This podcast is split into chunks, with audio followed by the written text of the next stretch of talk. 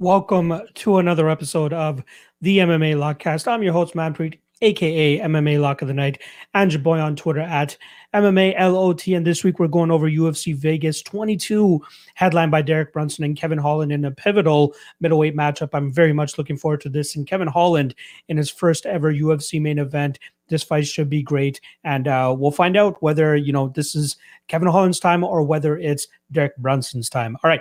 Uh, just a quick update for anybody listening to this on the audio side of things.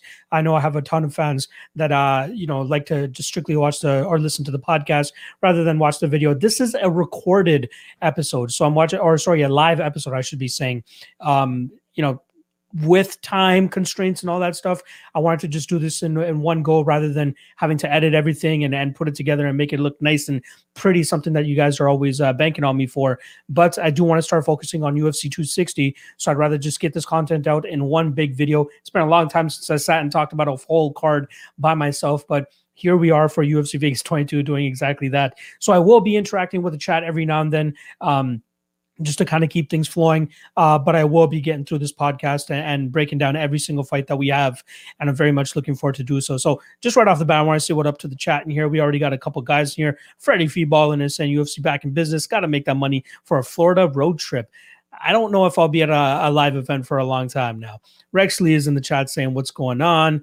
Um, Ben Peak. I just got done with tape on Dawson versus Santos. I think Santos might be a good underdog. I think Santos has the better striking. Was Dawson still looks green on the feet. I can't wait to get into that one for you guys.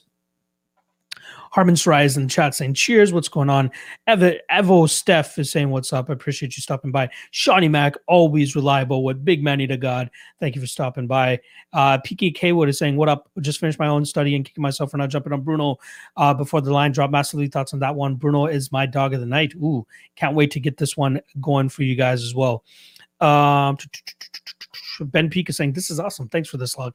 I'm not going to be doing live uh, Lockcasts as usual uh, moving forward. This is probably a one off, but I have a ton of other live content that I normally give you guys. So, uh, most notably on fight day, 1 p.m. Eastern, I usually do my uh, MMA Lockcast live, and that's where you guys are able to interact with me the most. But yeah, I don't know if I'll ever do this live version of the podcast again. Uh, I like editing it. I like making it look nice and beautiful, uh, and, and, you know, getting the graphics up for you guys and all that. Uh, but we'll see. We'll see what happens. I don't want to say never. I did say never, but I never say never. Let's put it that way. Uh, more with less is saying thanks for the cast. Appreciate appreciate it. Uh, Chris Heisenbuttle is saying, "How long have we been live? Just got here. We just started we just started. All right, let me uh let's get this thing on the road. Let me let me get into uh the fights here. So uh well actually I, am so off in terms of how I normally uh, do these. But what I normally do is actually go over my last event, and that's what I'll do quickly for you guys. It was a very short one since we only had two bets. Ultimately, only ended up having one bet.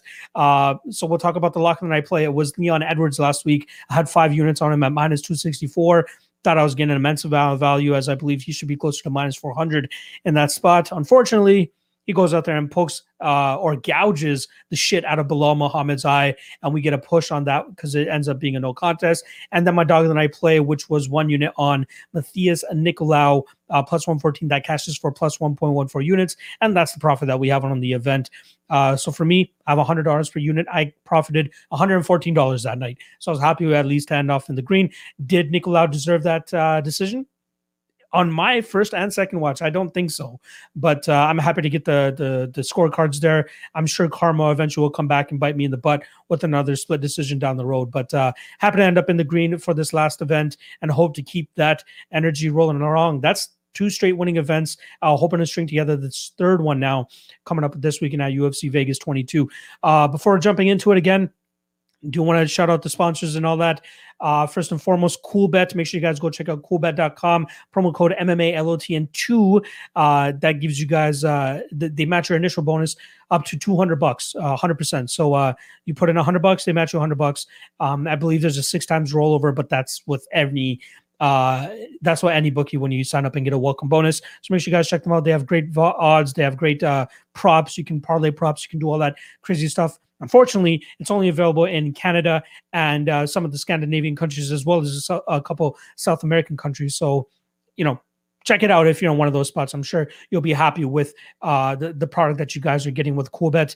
Also, I do want to shout out uh, Fanatics Fantasy MMA. It's an app where it's pretty much fantasy MMA. You pick every single one of your fights. Um, and you can go up against your friends. You can go up against just random people. They have like a worldwide leaderboard as well, I believe. It is still in a beta phase, and they're very receptive to what the the um, to what people are saying. Uh, you know, any type of uh, things they want to add, take away. Uh, they're totally open to hearing uh, suggestions. So make sure you guys check them out. I do have the link in the description below if you guys want to check out the app. I'm on it myself. I'll be giving out my picks on that as well, uh, closer to the fights. Um, but yeah, I, I, love using the app. It's probably one of the best apps in terms of fantasy MMA. Uh, and they don't just do UFC. They do one, they do Bellator, they do all of that stuff. So you get not not just UFC, you get a ton of other shit. So make sure you guys check out Fa- Fanatics Fantasy MMA. Great app. I can't wait for them to blow up, and I'm glad to be a part of the journey with them as well. Uh, and then one last thing I do want to talk about before jumping into the breakdowns here. Let me just pull it up real quick. Uh, one second, guys. One second. Um, oh yeah, and then obviously the Patreon. If you guys aren't already on the Patreon, patreon.com slash uh, lock of the night, or I believe it's MMALOTN. Either way, the uh, the the link is in the description below. You guys got to get a ton of cool perks. Usually, when I'm not doing a live show like this to do my podcast, you guys get my uh, breakdowns nice and early. Uh, all my picks, obviously, as well as a best bets and props article that a lot of people enjoy. You know, I put my confidence level beside every single bet there, as well as I've added a new section uh, for live betting for every single fight. I try to give you guys my best thoughts for the live betting for every single matchup. So if you are looking to live bet fights, I'll make sure you guys are ready to go in terms of the knowledge that you need uh, to, to for every single fight going into it. So yeah, got a ton of great perks on the Patreon. Make sure you guys check that shit out. It's the best way to help you guys out, uh, help your boy out uh, continuously doing this full time as well, which I'm already doing starting next week. March 26th is my last day of work, and I'll never be working for the man ever again. And it's all thanks to you guys, whether you just subscribe to my YouTube channel, whether you follow me on Twitter, even small things like that, even hitting the like button below. Make sure you guys hit the like button below because that helps out a lot too. Um, but yeah, even doing simple things like that allows me to do this thing full time, and I'm truly indebted to all of you guys. And I will give you guys the best product and the best analysis I can possibly give moving forward. All right, let's just see what the the chat's saying before I jump into the breakdowns here. Um, Evo Steph already with the dono. Thank you, brother. He's saying I can't let my girlfriend see your beard. Ooh.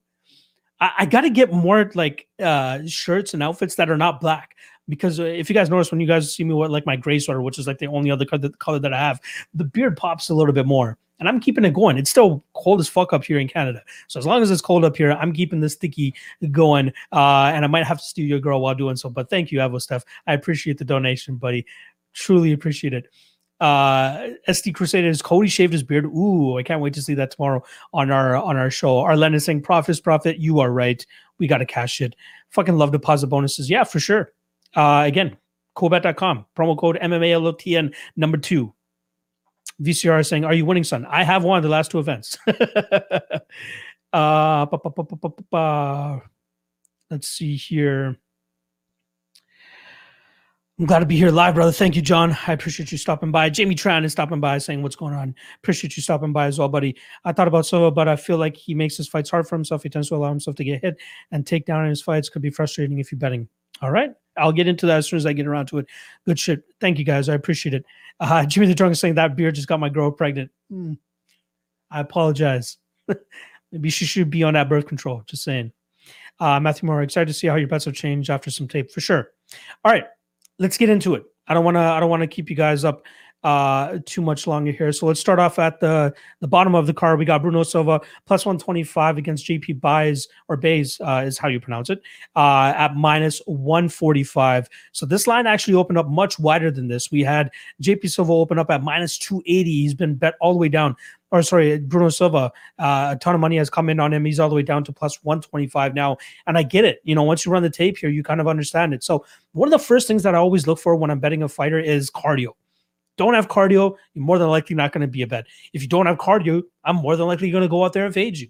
And what, what we see from JP Bays in terms of you know the fights that are extended past the first round, he does start to slow down a little bit, right? He gets a little bit uh, lucky with this fight against um, I, b- I believe the kid's name was Gamzat. Yeah, Gamzat Magomedov, uh, where Magomedov was having a lot of success in that second round, and then he hits him in the back of the head, and um, uh, uh, sorry, round three, he hits him in the back of the head after landing some beautiful ground and pound, and then he gets disqualified, and uh, JP Buys gets a victory there. But uh, more often than not, he's going out there and getting victories relatively early. He does have a fourth round victory over uh, uh, Luthando Biko and EFC, uh, but unfortunately, I was not able to get a hold of that tape. So I would love to see how he actually looks in rounds three and four, especially if he's coming out on the winning end. Bruno Silva, on the other hand, has been fed. Uh, kind of a murderer's row. Uh, well, not murderer's row, but like very high level opponents down there at uh, 100 and um, at 125 pounds. Guys like Tagir Ulanbekov, David Dvorak, Khalid Taha, uh, who ended up submitting him late in that second or in that third round. But he showed great cardio in the Dvorak and Ulanbekov fights. And he even showed a way more account of himself against uh, Tagir Ulanbekov, where he managed to keep the fight on the feet, land some good shots. Uh, you know, not allowed Tagir to truly get it set uh, when he did uh, get the takedowns. Uh, but I was very, very impressed with what we saw from Bruno in that fight. Um, I, I think that if we see Bruno survive the first round, which I believe he will, he should start to take – uh, he should start to take over later in this fight. Um, I do think that Buys does have the better striking technique, but if you don't really have any like crazy cardio here, I, I think that he's a little bit uh, in a little bit of trouble. Like, what what is your technique if you truly can't go out there and back it up with your skill set, right? Or at least with your cardio.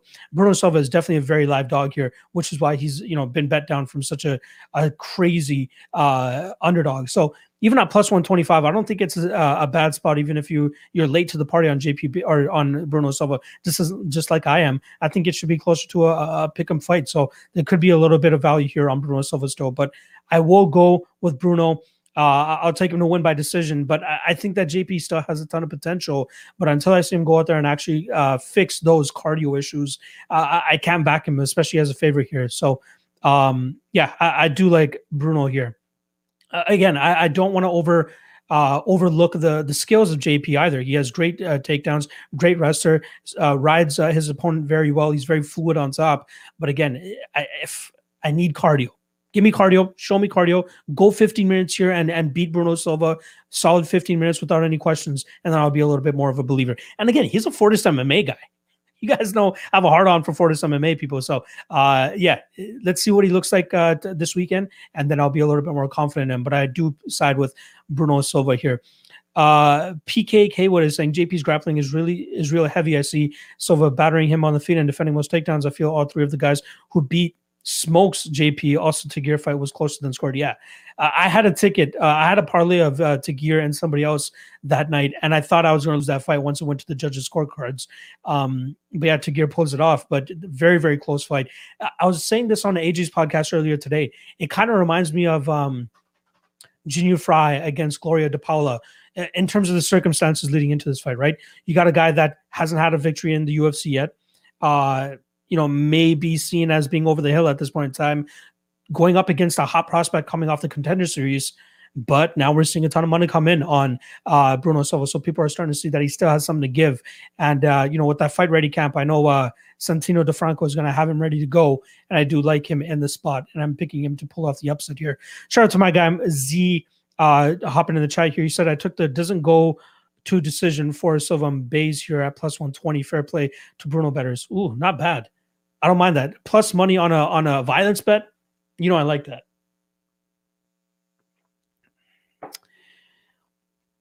Silva as a layup. Here's what Sex God is saying. Uh, also, fade the wife. We'll get to that shortly. Uh, more with less is saying Silva versus Buys might end up like Bontorin versus Kara France. Ooh, well, well, if you guys don't remember, Bontorin was pretty much controlling that entire fight until he got knocked the fuck out by Kara, Kara France. So we'll see how that goes. Uh, PKK, what I was saying was just, just thinking that lock fitted Yu because of recent hours. Yeah, we got to give these fighters a little bit more credence, right? Even if they're riding a bit of a, uh, a losing streak, that doesn't mean that the losing is going to continue. They still are skilled. I truly think that Bruno Silva is very skilled. And a lot of people think the same, which is why the line is closing as much as, as it is. All right, let's move along here. Next up, we got uh, Julia Avila versus Julia Stoliarenko. So I'll try to go with last names here uh, j- just to not confuse you guys. Um, yeah, Avila, big favorite, as she pretty much always is. She fell flat on her face last time around against Sijara Eubanks, who, you know, completed takedowns and really controlled it from the top position. Uh, I thought Avila would do a better job of, you know, not uh, being drowned on the ground and, and kind of getting back to her feet and landing the better shots. But Sijara Eubanks was there to fight. She was successful on the takedowns, and she's a pretty good jiu-jitsu player herself. Julia Avila, obviously a black belt but I didn't see too much of that in that in that uh, Sijara fight. Like in the first round, you do see her throwing up a couple of submissions, but it starts to taper off later. This fight goes. Now, Yulia Stoliarenko, if she had a little bit better of a wrestling game, I'd be, you know, maybe one or one and a half units here on Stoliarenko, strictly due to her offensive jiu-jitsu. I love how chaotic she is. Like she almost reminds me of a Brandon Royval, where like she may not have all the skills, but she has that crazy chaotic pace that might be able to, you know, ruffle the feathers of a girl like Avila, who seems to need to fight a cleaner fight to get her hand raised. And she has given up takedowns in the past, and I'm not sure if Stoliarenko will be able to get the takedown here, but I think she can create enough of chaos here where, you know, even if she decides to pull guard and try to go for an armbar, eh, she might be successful with it. I'm not banging on anybody that's taking a little bit of a shot here on Stoliarenko, especially her to win by submission is plus 500. I think that's I think that's a, a crazy line here, especially given the fact that Yulia Stoliarenko eight out of her, eight out of her nine victories have come via armbar she is the Lithuanian Ronda Rousey. I think she truly has a lot to bring to the table, and uh, I, I don't mind what I see from her. So I did consider putting at least a half unit shot on her here. You know, women's MMA big favorites. It doesn't really pan out well for the big favorite. Avila still has a ton of uh, uh, potential, in my opinion, but I think she'll have a harder time keeping this fight on the feet than uh, Yana Kunitskaya did, and I think that. Um, Stoliarenko could make this a very dirty and gritty and grindy fight and make it very difficult for Avila to get her game off. Um, so yeah, I, will side with Avila in terms of a prediction, but in terms of betting, please do not parlay Julia Avila here. Um, you know, if anything, take a little bit of a shot at Stoliarenko but uh, I, think you're asking for a ton of trouble if uh, you know if you're trying to parlay Avila here. Stoliarenko, yeah, like my guy Chrisology is saying, uh, inside the distance is a very solid spot. Ben Peak is saying under two and a half could be a good bet here with these women's fights. Both can throw on the feet. I absolutely agree with you.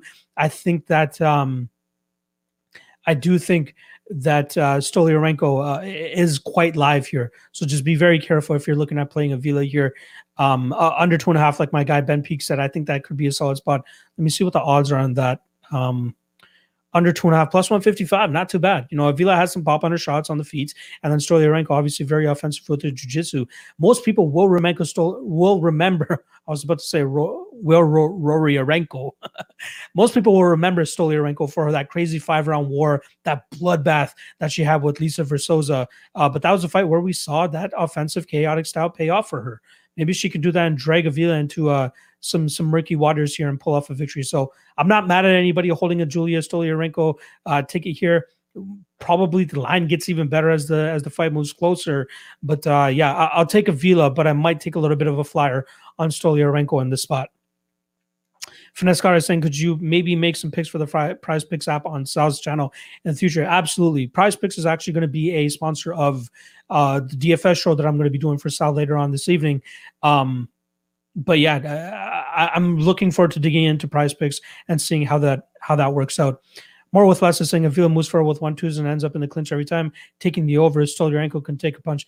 True, but uh, that that's where things get murky, right? If she decides to you know clinch fuck or grapple fuck, she's putting her enter, putting herself into the ankle game. And uh, yeah, that, again, I, I love all offensive fighters, and that's what ankle is. Julia definitely live here. Avila is very unpredictable. Yes, you are right. All right, let's keep the boat moving along. Next up, we got Montel Jackson versus Jesse Strader. We got Strader coming in on uh, short notice here, uh, plus 475. Obviously, the huge underdog here. Montel Jackson minus 650. A guy that some people seem to have kind of given up on as a prospect, but I'm not willing to write him off yet, right? His two losses. You got Brett Johns and you got Ricky Simon. Those are you know, respectable losses, especially considering that Montel Jackson is still trying to find his footing in uh, the professional MMA scene. The guy looks like he has all the tools, right? Great wrestler, uh, sneaky submission game. Uh, his striking is only getting better. Uh, his cardio is only getting better too. Uses his range very, very well, but it's just it's just too wide in my opinion. Like my my guy Chrisology is saying right now, uh, the line is a little bit too wide and too chaotic. The spot that I do like though is the under two and a half. Uh, it's minus one eighty five, but I think that both guys have very solid uh, paths to victory in terms of getting the finish here. With Jesse Strader, obviously the guy he he goes out there, he throws absolute bombs. He only has one loss on his record, and it was to Marcelo Rojo, who made his UFC debut last weekend against Charles Jourdain. But both guys are, you know, very live for a finisher. Strader, I think he he could give up a submission here, or he could go out there and knock out Montel Jackson. I think Jackson will get the submission though. I think we'll see him complete the takedowns. I think we'll see him crowd uh, Strader on the ground and just, you know, really get to work there, just stay active, um, and, and eventually lock up some sort of uh, some sort of submission there. But I do like Jackson here. Maybe if if you don't like the minus one eighty five on the under two and a half, um, Jackson inside the distance well, Jackson by sub is plus 400. That's already a solid spot, in my opinion. Uh, Jackson inside the distance is minus 170. So I'd rather pay a little bit more juice and take the under two and a half uh, just to cover the possible Jesse Strader knockout. Uh, but yeah, I, am not going to touch uh, Jackson here at minus 650. I think he wins this fight pretty handily, and I think he uh, subs Strader. Excuse me. I think he subs Strader. Uh, but yeah, I, I think the I think the line is a little bit crazy here.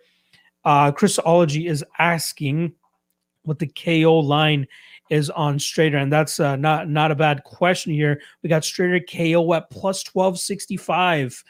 That is worth a little bit of a sprinkle, in my opinion, so given that's probably his only uh, path to victory here. So yeah, uh, not a bad spot.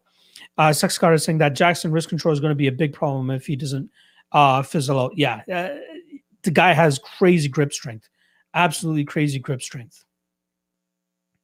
Um, but yeah, I do like me some uh, Montel Jackson in this fight, but I do like the under two and a half uh, most for this fight. Uh, ben Peak is saying, is Sander worth half a unit until a f- half a unit uh, by finish? I think Jackson has this fight, but this is MMA, and the fact that you're getting plus twelve sixty five on Strader, um, I'm assuming by Sander you mean Strader. um, for him to win by KO is plus 1285. I think you, you know, if if you think he even has a glimmer of chance, that that's a that's a solid spot. If I'm not mistaken, plus 1280-ish um, translates to about well, let me let me get the actual calculation here. Let me get my betting calculator out. But uh, so the line Strader KO is plus 1265. So if we put plus 1265 into our calculator here, that's saying he has a 7% chance of winning or at least getting the knockout. If you give him more than a 7% chance of uh, knocking out uh, uh, Jackson, then yeah, I think you're getting a, a little bit of value there. Chrisology is saying he's going to take a sprinkle. He does have a puncher's chance, and I agree. The guy throws with absolute heat. The last guy he knocked out, stiff as a board. So you know this guy has some crazy amount of power in his hands. All right, let's keep this train moving along. Next up, we got Roman Dolidze versus Trevin Giles. Uh, coming in on short notice here, down a weight class, and from all accounts, it seems like he was preparing to go down to 185. Uh, regardless, uh, so maybe just taking this short notice fight was, you know, in his plans anyway. He was going to go down to 185. Uh, according to some one of the Georgian MMA media guys, uh, Dolidze was already like 205 by the time he the contract came to him to fight Giles. So yeah, I'm sure he looked great and was ready to go to um, actually uh, you know make the short notice uh, spot and have it at a at a weight class below. So yeah, I do like um, I do lean with Dolidze here, though, and not that much. Uh, this is a fight I'll probably just stay away from. Uh, but I think that he's just slightly more active than Giles. Uh, Giles will be the faster striker here. He'll probably be faster to the punch, but I think that uh, Dolidze has more power in his hands. And I also do think uh, that Dolidze will have the grappling advantage. So if he wants to drag this fight to the ground, I think he'll have a ton of success on top of Giles. Um, he's a decent black, I believe he's a black belt, but he's very good on the ground himself. Hopefully, he doesn't just pull off these meme moves where he's just going for um, uh, you know, leg locks and heel hooks and all that type of stuff. But working with a guy like Eric Nicksick over there at Extreme Couture, you got to believe he's, you know, starting to smarten up as a fighter. And yeah, Nicksick was in his corners last time around and uh, he still pulled that stuff off. But after seeing his performance and seeing that, you know, it was a split decision when it should have, you know, easily been a unanimous decision. I'm not sure how it, it was seen as a split at all, but seeing that, you know, making small moves like that, going for heel hooks, making it a closer fight than it should be. I, I, I like uh, I like Dolidze. Uh, in terms of betting, I, I, don't really like him. I've never been the highest on Trevin Giles, but I will, you know, give him the credit where it's definitely due. And you know, the guy is a good striker. He, he's fast with his hands. Has a fast one-two down the middle. His job was lighting Bevon Lewis up in their last fight, and they obviously knocked him out in that in that third round. But Dolidze, I think, is quite durable. I think he'll be able to take those shots. I think he has a little bit more volume too, uh, so that could give uh, Trevin Giles some issues here. Uh, and in terms of the size, uh, is going to have a two-inch height and reach advantage in this spot. But I do like Dolidze, and I think he's the one that eventually uh, pulls off the victory here. I think he's going to win by decision. Uh, my guy Freddie Freeballing is saying he likes the over two and a half here. I hate betting overs to be honest, but I do I don't mind that spot at all. Let me see what the line is on that. Over two and a half is plus one ten. Not bad. Getting plus money for a spot where I think that this might be played out as as Dolidze probably looking to grapple Giles what does Giles' cardio look like later in this fight? You know, it didn't look the greatest against James Krause two fights ago.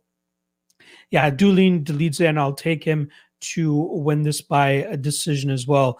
Ziza is like, well, if the Georgians say so. Of course, of course, of course. Uh, PKK, what I usually fade Jaws, but if Dolidze has a rough weight cut, I might take Jaws. Roman wasn't exactly fast as a light heavyweight. I agree. He will be dealing with a speed deficiency here uh, against a guy like Giles but I I think he's very durable. I think he'll be able to take the shots of Giles and then just throw his own combinations on the uh, on the on the backside.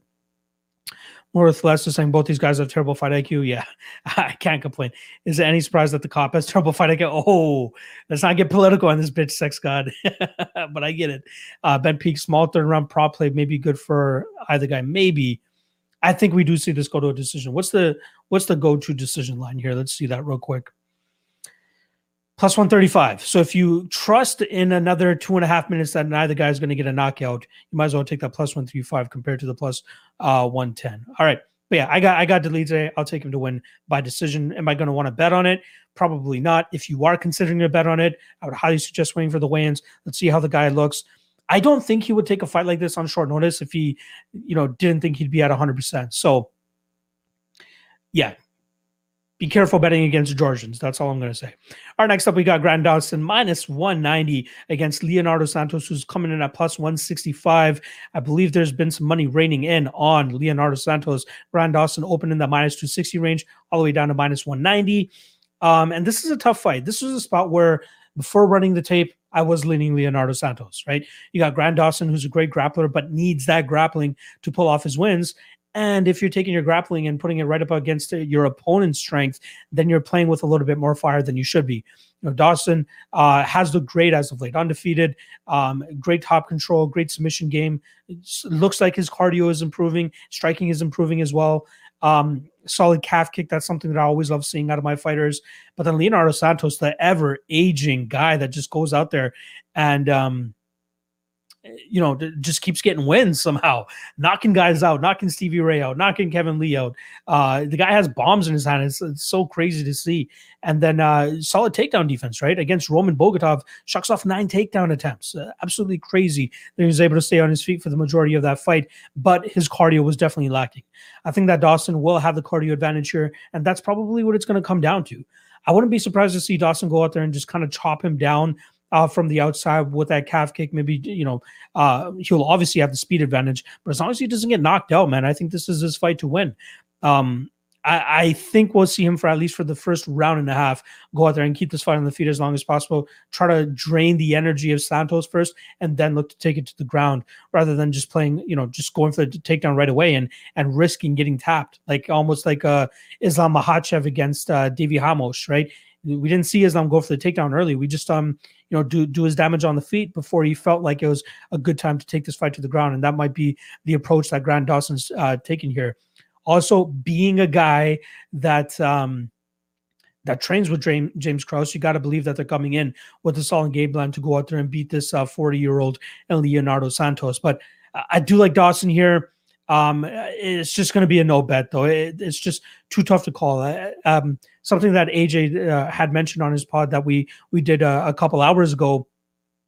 He was on the money that like why risk minus 190 on a guy that you don't believe he has a, a clear advantage in winning this fight? And if you're just basing it on the fact of, uh, that Leonardo Santos is 40 years old, you might get upset here with Santos probably knocking him out or submitting him with something like that.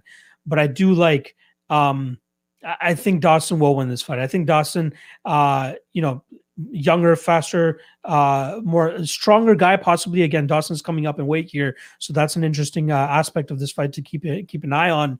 But I do think that he wins this fight. But I'd want a much better price tag than minus one ninety on Dawson to to actually pull the trigger. But yeah, I, I do like Dawson. I think he wins this fight by decision. Uh, but yeah, I'm staying away, staying the fuck away from this fight.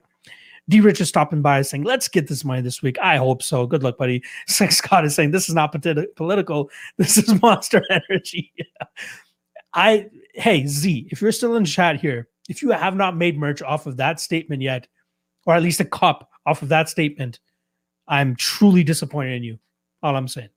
Early when podcast is stopping by to say what up. He said we saw a great pace from Dawson with his bad weight cuts. I think he will look good at lightweight. Yeah, good point. He's had some rough weight cuts in the past. He looked great in his Nad Narimani fight. Um, let's hope it, it looks even better at lightweight because the guy is so talented, super, super talented. But he needs to go out there and beat a guy like Leonardo Santos. More with less is saying in the Martins fight, Santos's coach told him no wrestling, just box. He knows Santos doesn't have the cardio to do it. Yeah, good point. Good point. Uh, Jay Tots is saying, Sup, block, let's go, Bays fam. Ooh, He's on that base. Maybe he's he's got a base parlay. ben Peak Santos kind of did gas himself in the second. Don't know how Dawson can take big shots on the feet if Santos can hurt him. Yeah, just got to be careful. Like I, I, think this is a highly volatile fight, and uh, if you're super confident on Dawson, I think you you might be in for a bit of a rude awakening. But uh, I think he wins this fight. I think he wins via decision. All right, let's move on to the next one. We got Macy Chiasson at minus 220, plus 180 on Marion Reneau. Uh, this was a fight that was scheduled to happen a little while ago, a couple weeks ago now. Gets pushed back. I'm just to swig of water.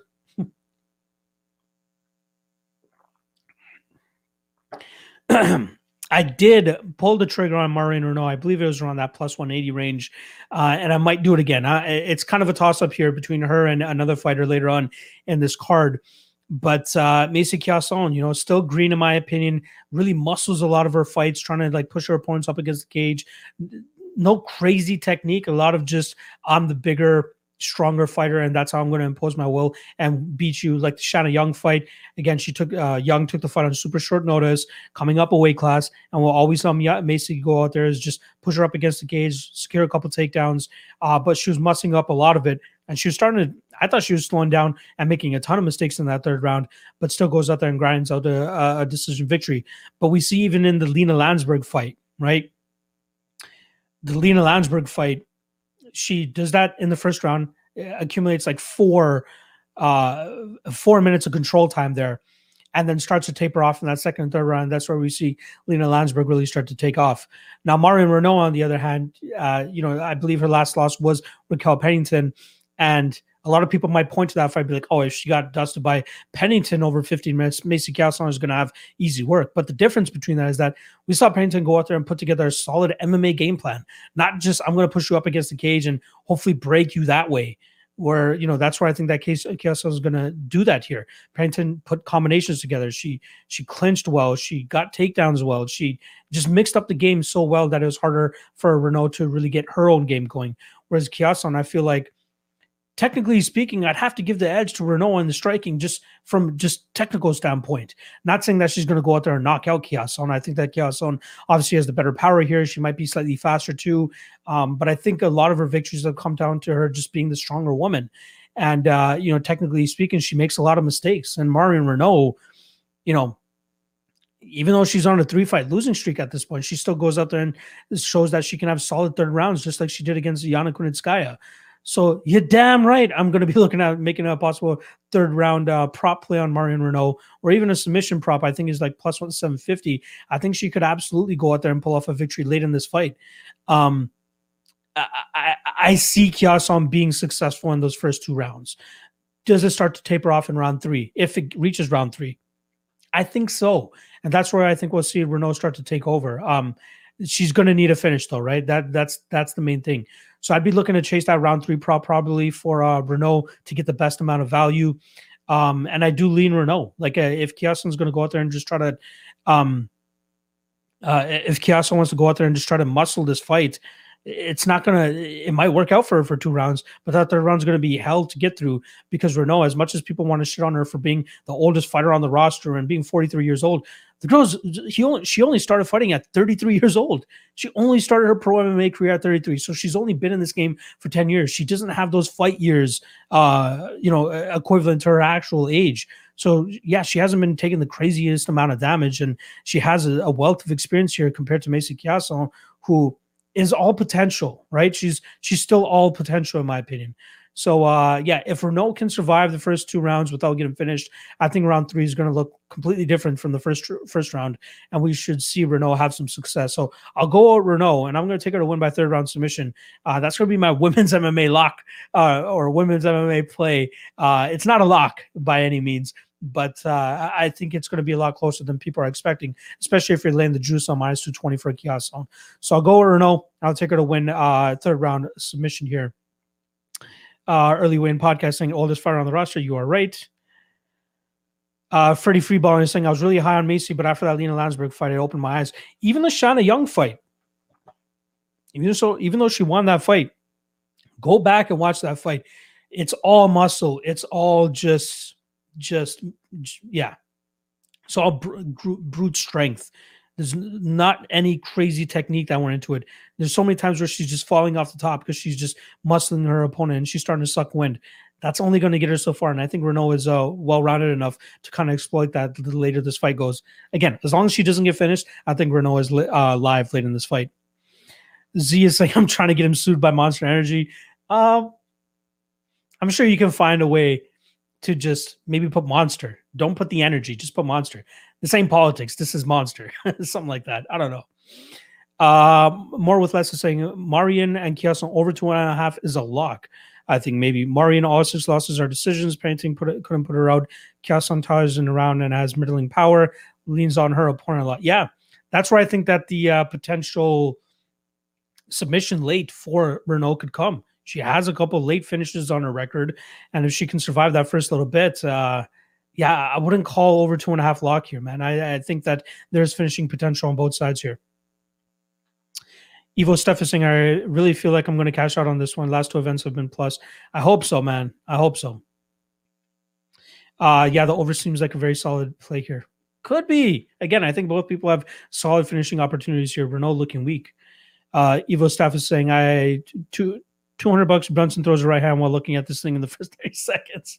I hope not. I'll talk about Brunson obviously the closer we get to it. Uh, Brian Brackett is saying Reneau is the oldest fighter in the UFC, still a decent dog here. What's up, Lock of the Night? Thank you, Brian, for stopping by. Uh, again, don't look too much in the age here. Do not look too much into the age here. She she's still a solid fighter. Evo stuff is not political. It's Mollenkap. That's another good one. That's another good one. Ben Peak, you may have convinced me, Lock, on this old underdog. Macy is the bigger fighter here, right? Yeah, she is the bigger fighter. She's always going to be the bigger fighter. And if you remember, she won the Ultimate Fighter at featherweight, uh, and then dropped down to 135. She's a big girl, but you know, once she starts fighting people that are actually technically better than her, um, she's going to run into some trouble, just like she did against Lena Länsberg, who was, you know, kind of thrives in the clinch positions, and she was able to get the better of her there. Uh, Reneau, I think, has a solid tie clinch of her own, um, but I think it comes down to her durability to make it to the third round and then start to take advantage of the porous cardio of one Macy Chiasson. All right, let's move on to the next one here. We got another women's MMA fight. We got Cheyenne Buys versus Montserrat Ruiz, minus 350 to plus 290. Um, don't want to get too deep into this one. I think it's a, I personally, I think it's just a pass all around. I think that it's um more so Buys um kind of controlling this fight wherever it goes. Ruiz has a solid jiu-jitsu game. Obviously, the the scarf hold key lock submission that she had in her last fight from Victor, that was very impressive, especially the way that she set it up.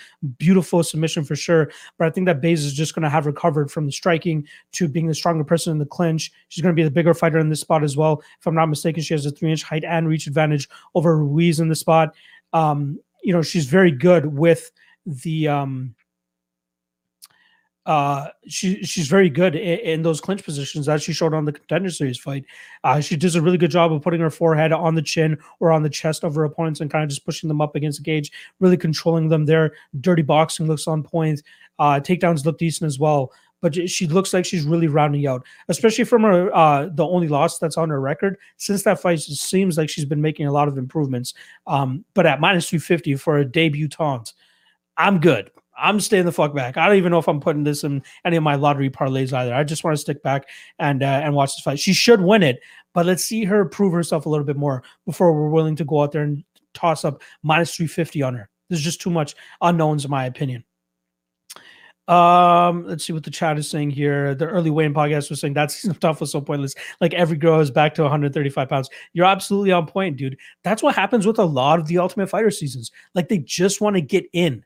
They just want to get into the UFC. And once they get into the UFC, they're going to go back down, right? Rashad Evans won it at heavyweight, if I'm not mistaken, and went down to 205. Um, there's just been so many instances where they win at a higher weight class and then go back down again. And that what that season of the Ultimate Fighter was to promote the featherweights, they don't even get a featherweight out of it. So yeah, that was funny. Ooh, super fights with a one dollar dono. Thank you, brother. I appreciate for uh for the love there. Um, man, I totally forgot about the super chat option uh, for these live streams. Maybe I should go back uh, and do these um, and do these live rather than pre-edited. Let me know what you guys think. Give me let me know in the chat real quick whether you guys prefer these live streams for the full podcast or if I should um if I should just go back to the edited versions. Maybe I don't know. I'll figure it out but that's a, a, solid incentive to do these lives and actually uh, you know talk to you guys.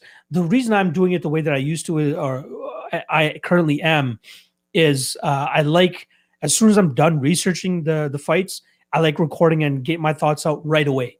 Um, when i research a fight like three or four days ago and then come back and do a and sit down like i used to do my podcast before i forget about things. And i'm not the type to like write notes either. Like I feel like having notes and having them in front of me just throws me off of my train of thought. doesn't let me flow the way I want to. But maybe I'll think of a way to to do it. Uh, do it that way. But uh, it seems like a lot of people are liking this live thing. Uh, let me just get through this chat thing. Bay's got some good hands. Looked good on contender series. Yeah, she she did. She did for sure. Evo staff, no season of tough will compare to Lobov slaughtering Team Faber out of nowhere. Yeah, that one was a weird one. Uh, MMA Kappa, this has potential fight of the night. Both girls aggressive and vicious in their approach. That is a good good call for sure. It looks like a mismatch based on the odds, but yeah, both girls come to fight. Ben Peak is saying Buys is cute. Yeah, she is. She is. Uh, two Buys on the card, bro. Yep. You're right. You're right. Uh, the future is live. Ooh, okay, okay, okay. Live is better than pre-recorded. JSJ. Nabin is saying live. Jeez, everybody wants it. Chris Lewis saying live. Freddie Freeballing. I like live. Robot Chicken Wings is saying live. Manuel Galarza is saying do it live. Fuck it, we'll do it live. Rexley, I just like him early in the week, like today. Okay, okay. Uh, Robert Schneider saying live, give his uh, live and high. Locke is getting money, is thinking about doing the setup live now for sure. I like the live too. You're very good at streaming and your consciousness in a conducive manner. Thank you, brother. I appreciate that. I don't know. I'll think about it. Moving forward, I'll, I'll think about it. You, you, guys are definitely putting it in my mind. I would still like to do Mondays. I know Clint does a show on Mondays, so I don't really want to overlap with anything there. But now that I'm doing this full time, maybe I can do a little bit earlier in the day, so it doesn't really have any uh some overlapping there. I don't know. Well, we'll see. We'll see. We'll see. We'll see. We'll see. Uh, Ziza MMA saying do both. I know what you mean about wanting to get your thoughts out ASAP after tape. Yeah, I think I might do it both. Like uh, do the pre-recorded one where I drop it uh, to my Patreon members, maybe live, and they get it nice and early, and then I'll do my actual live show on Mondays. I'll think about it. You guys have definitely got the the gears spinning in my head, especially now that I'll be able to do it uh, full time. So yeah, I appreciate you guys giving me that idea, and I might follow through with it. Thanks for the thanks for the heads up there. All right, let's move along with the card. Next up, we got Max Griffin minus 200 against Kenan Song plus 170. Um, I, I lean Griffin here. And there were three guys when I was thinking uh, that I pre-tape when I was skimming the odds. That I was thinking about who's going to be my lock of the night play. There was Adrian Yanez, there was Craig Gillespie, and there was Max Griffin. those three guys.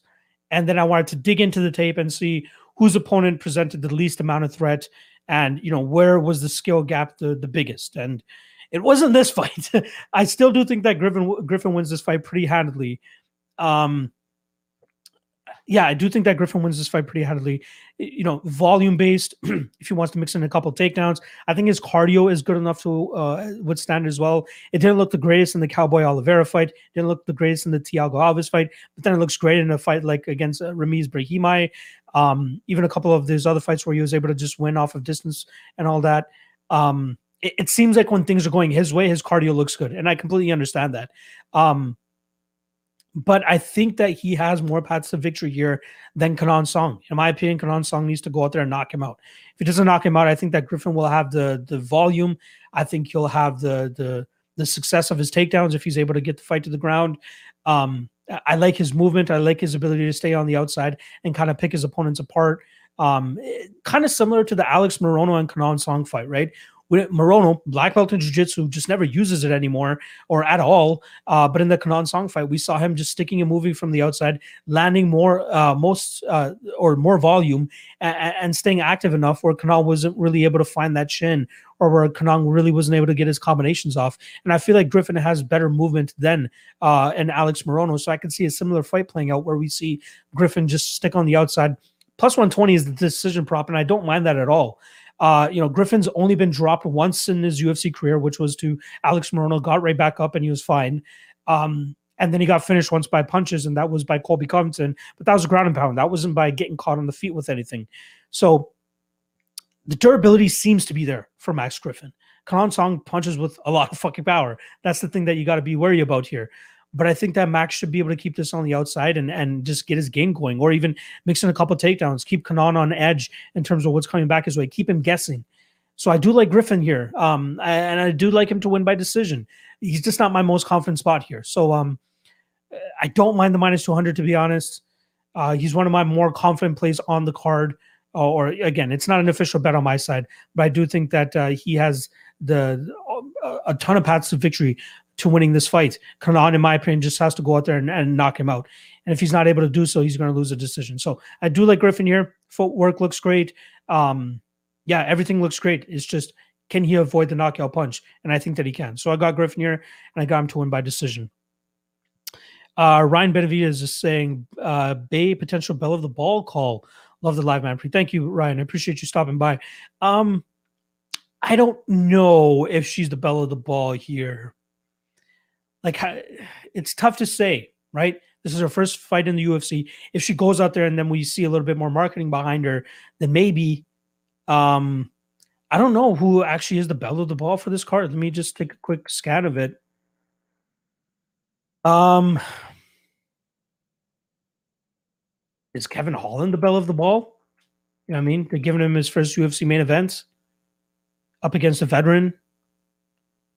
Yeah, I'm not sure who the bell of the ball of this card is. Could be Holland, could be Cheyenne Buys. I think she is on the, the, this fight is on the main card, which obviously has a lot to do with that narrative. She's I think she's a curtain jerker, right? Of the of the main card, I should say. Let me just pull it up. Yeah, she's the first fight on the main card. Ooh.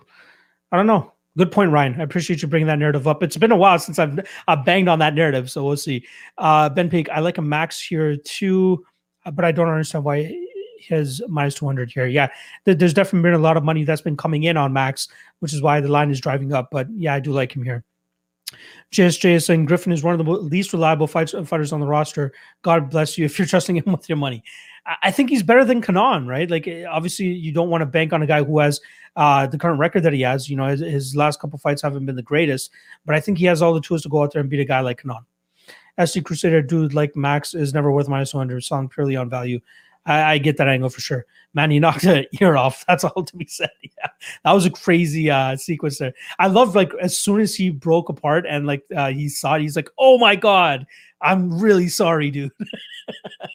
oh, that was hilarious. Uh, MMA Kappa is saying, I have a funny feeling Kenan clips him and TKOs him after losing the first round, like Griffin's volume and takedowns, but he's been susceptible to being cracked. Sana has good timing on his shots. Yeah, he has a ton of value. That's why I'm not as you know, I'm not locking the night deep on him or anything like that. But uh, yeah, that that's definitely a possibility there. Max really nicknamed himself the ear collector on his bio. That's dope. I like it. Run with it, my man. Uh, Song's broken nose had to play a factor early in that Morono fight. Good point. Good point. I did hover over that. Uh, D Rich is saying leaning Griffin, but Song has that technical hand play. Griffin's going to have to stay on the outside. Yeah, I agree. Michael Luizo, uh, Luizos is saying Song has sick power for a welterweight. Lands a knockdown on almost 2% of his significant strikes landed. Nice. That's a decent stat right there. I like that. Uh, Freddie Freeball, and I like Song in this one, but yeah, Griffin got to work those takedowns. Yep. Uh, Rib Lemons is saying, What's good? Um, appreciate you stopping by. Uh, Song round three cardio is pretty bad. Might have been gifted as one over Krantz in China. Possibly, right? That's where we saw Krantz really take advantage of the grappling in that second round. I think Krantz's cardio kind of failed him as well in uh, in that round three. And I think that Griffin has decent cardio. Uh, but we'll see how that goes. Beautiful is saying the Bays are winning politics. All right, all right. Uh, Rib Lemons is saying, what does bell of the ball mean? Uh, pretty much, I just saying like who the UFC is pushing, and they might be pushing them a little bit too much. So, like the year started off with a ton of them. We had Joaquin Buckley get knocked out. We had Mounir Lazzez uh, get knocked out. We had Amanda Ribas get knocked out. Um, there were a couple other spots where you know it seemed like the UFC really wanted this person to win, uh, and people were really buying into it, and obviously showed in the betting lines, um, and, and they got upset. So that's what we mean. Uh, she's actually third from the top. Okay, I, I think the uh, the order changed. I can't get on board with anyone that loses to Morono. yeah. Well, Song lost to Morono as well. So they both have losses to Morono. Uh, Alex Jerry is saying, is it just me or does anybody else just not love much of anything on this card? Yeah, uh, I'm right there with you for sure. Uh, MMA Kappa, I think Shay buys fight's been moved to fight before Coleman in Daniels. If you don't know now, you know. Uh, video she was listed underneath Gillespie. So yeah, maybe they're they're pushing her. Uh, fading the bays parlay a lock. All right, good luck, DXJC. Uh, ben Peak is saying Song doesn't even mix it up on the feet, just punches and moves forward, never changes stances. Yep, good call there. Average Joe, I feel strangely confident Brunson is going to defend the gate. He has been much more composed since moving his time for MMA. Yeah, I can't wait to get into that one. Holland, bell of the ball. TJ Kill was saying Holland is the bell of the ball. All right, let's just keep moving along. So my pick for this fight is Griffin via decision. Minus 200, a little bit too steep in my opinion, but I still think he gets it done. Next up, we got Adrian Yanez versus Gustavo Lopez, minus 225 uh, for Yanez and plus 185 for Gustavo Lopez. This one I see mainly playing out on the feet. And if that's the case, I think that Yanez uh, lights up Lopez. Um, you, Lopez does have a bit of a wrestling background, but we don't see him use it all that often. Um, and I think he's going to have some trouble here. I think he's going to have some trouble here uh, dealing with the range discrepancy, the height discrepancy, and, and, just closing the distance on Yanez here, who's just so precise with his shots. He's very crisp with the shots, nice straight shots down the middle, uh, a lot of pop behind them. His one two is just absolutely amazing. The the, the combination that he put out uh, Brady Huang with just absolutely a thing of beauty. Uh, right hook while uh, evading the hook coming back his way, and then following up with the the, the other strike to, to put him out there. Absolute beautiful combination to put out uh, Huang there, and then obviously the Victor Rodriguez fight, one way uh, traffic in that fight. Um, Lopez a little bit too looping with the shots, and that's where I find uh, hard to kind of back him here as a dog against Yanez, who's just going to be you know kind of matadoring him. I think I think we'll see Gustavo kind of crash forward more often out with his winging hooks, and it's going to give him some trouble here against Yanez, who's going to be just picking him apart with those straight shots right down the middle. Um, I'm not running to the to the betting window right now though with Yanez at minus 225. Like he should win this fight. He could win this fight inside the distance. Let me just give you guys the line on the inside the distance here. Uh, so the under two and a half is minus 155. So uh, it, it is likely that this fight will finish inside the distance. Yanez by KO is plus 115, and then Yanez inside the distance is plus 100. Yeah, I think Yanez wins by KO here. I think he does get it done. I think he will have a lot of success in doing so. Uh, it's just Lopez's approach with his striking is just too wide and looping for my liking. Uh, I think Lopez could potentially clip Yanez with something. He could put him out, but we've never seen Yanez actually knocked out. All of his losses have come via decision and have come against pretty, you know, solid uh, opposition. The Miles Johns fight, right? Very close. Um, split decision loss. We see Johns have success with his takedowns, but also struggle with takedowns too. And that's where Yanez was able to open up with the strikes. Um, Yanez and his Estrada fight. It was like a, a kicker versus puncher in that fight, and the puncher in Yanez definitely came out on the winning end there. Very good performance from there, uh, especially dealing with the guy that was coming forward as much as Estrada was. Um, I, I, like everything I see from Yanez, but I just want to see more. And I think this is a good way for us to see him against a guy that will come forward, will potentially seek takedowns, and uh, will have some decent power on his shots. So, how much does Yanez, you know, rely on his chin because he does get hit? Um, and will it be able to hold up against the power of Gustavo Lopez? I think it will, but I think it will come down to the crisper, cleaner shots of um, one Yanez here, who should be able to piece him up and then eventually put him away either in the first or second round. Not calling him a lock here. He's not my lock in the night play, but he is definitely one of my more confident spots on this uh, on this card. Let's see what you guys are saying. Malik Johnson is saying just got off catching some of the live. Thank you, brother. Appreciate you stopping by. Uh, Freddie Freeball and this Yanez kid looks real legit. Yeah, man, he he looks good. His hands look good. But let's see a little bit more before we get carried away and start, uh, you know, paying juice on this guy. Nick West is saying Yanez is explosive but technical. His power is generated so cleanly from his technique. A real treat to watch. Nick West is on the ball right there. Blackie Chan is putting the stimmy on Yanez. Be careful, brother. Be careful. Lopez has some power in his shots, and uh, Yanez can be hit. Uh, JSJ Finita Yanez early finish speed and technique gap is all too clear. Yep. JSJ is right on the money there. Uh, ben Peak, I agree. Yanez doesn't have bad takedown defense either. I think you want his fight with Miles Johns. I agree. He stopped the takedowns in the fourth and fifth rounds as well. Yeah, he looked great. He definitely looked great. Uh, Manuel Galarza, do you see any path to victory for Lopez? Yes, I think he could knock him out. He has some solid power in his hands. I'd be surprised if he actually like grinds him out and wrestle fucks him the way that Miles Johns did in those first three rounds. Uh, I think we'll see a much more improved Yanez, uh, and he should be able to get back to his feet if he does get taken down, and then just let his hands go and get the round back just off of damage. Rib Lemons, I think Gustavo's price is pretty decent. Uh, I'm not the most keen on playing him as a dog. Under two and a half minus 155 is nice. I like that too. I definitely like that as well. I think that we'll see Lopez get finished here uh, with Yanez and his crisp stri- striking. Beautiful saying, I'm definitely looking forward to weigh in for confirmation. Yep, not a bad spot. TJ Kill is saying Def C path for Lopez. Yeah, knockout is the path that I see. Yanez beat a flyweight on a day notice in his last fight. Yeah, not to mention not just a flyweight on a day's notice, a flyweight coming from Alaska FC.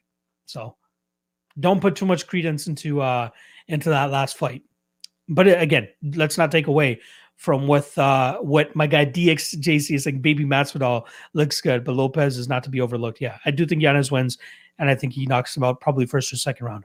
All right, let's move on to the next one here. We got Tai Tuivasa against Harry Hunsucker. We do not have any odds here. If anybody does have odds, please do drop it in the chat, and I'll kind of you know give my thoughts on it. But I'm expecting Tuivasa to be a huge favorite here, minus 300, minus 400 probably. But uh, I would not play that. I would not pay that either. Harry Hunsucker never been to the second round in his professional MMA career. We saw him on the the contender series where he took on took on uh, Jared Vanderaa. I believe he took that fight on short notice as well. Um, and he just threw everything into his strikes, couldn't knock out Vanderaa, and then he just gassed and got finished himself. And that's kind of Hunsucker's game, right? Just go out there and try to knock your opponents out. The guy has a ton of power, but he's just so short and weird. It, it, he just has this weird build about him. Tuivasa, not the greatest fighter either, which is why I would not be confident in playing him around minus 300, minus 400.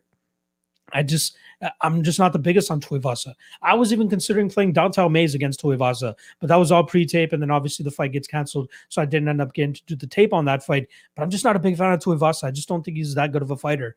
Um, but yeah, uh, who is it here? Blackie Chan is saying put the house on the under. I wouldn't put the house on the under, but I do think that the under will hit in this. I think that we'll see either Harry knock him out or Tuivasa knock him out later, first round, early second round. But yeah, neither guy trustworthy here. If anything, I would trust the under one and a half more than anything. I'd be very surprised if we see this fight go into the third round.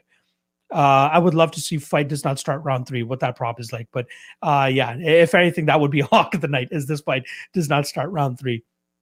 Uh, but yeah, I like Tuivasa here. I think he gets to finish relatively easily, but just be very wary paying heavy chalk on Tuivasa against a guy like Hunsucker who does have some solid pop on his shots.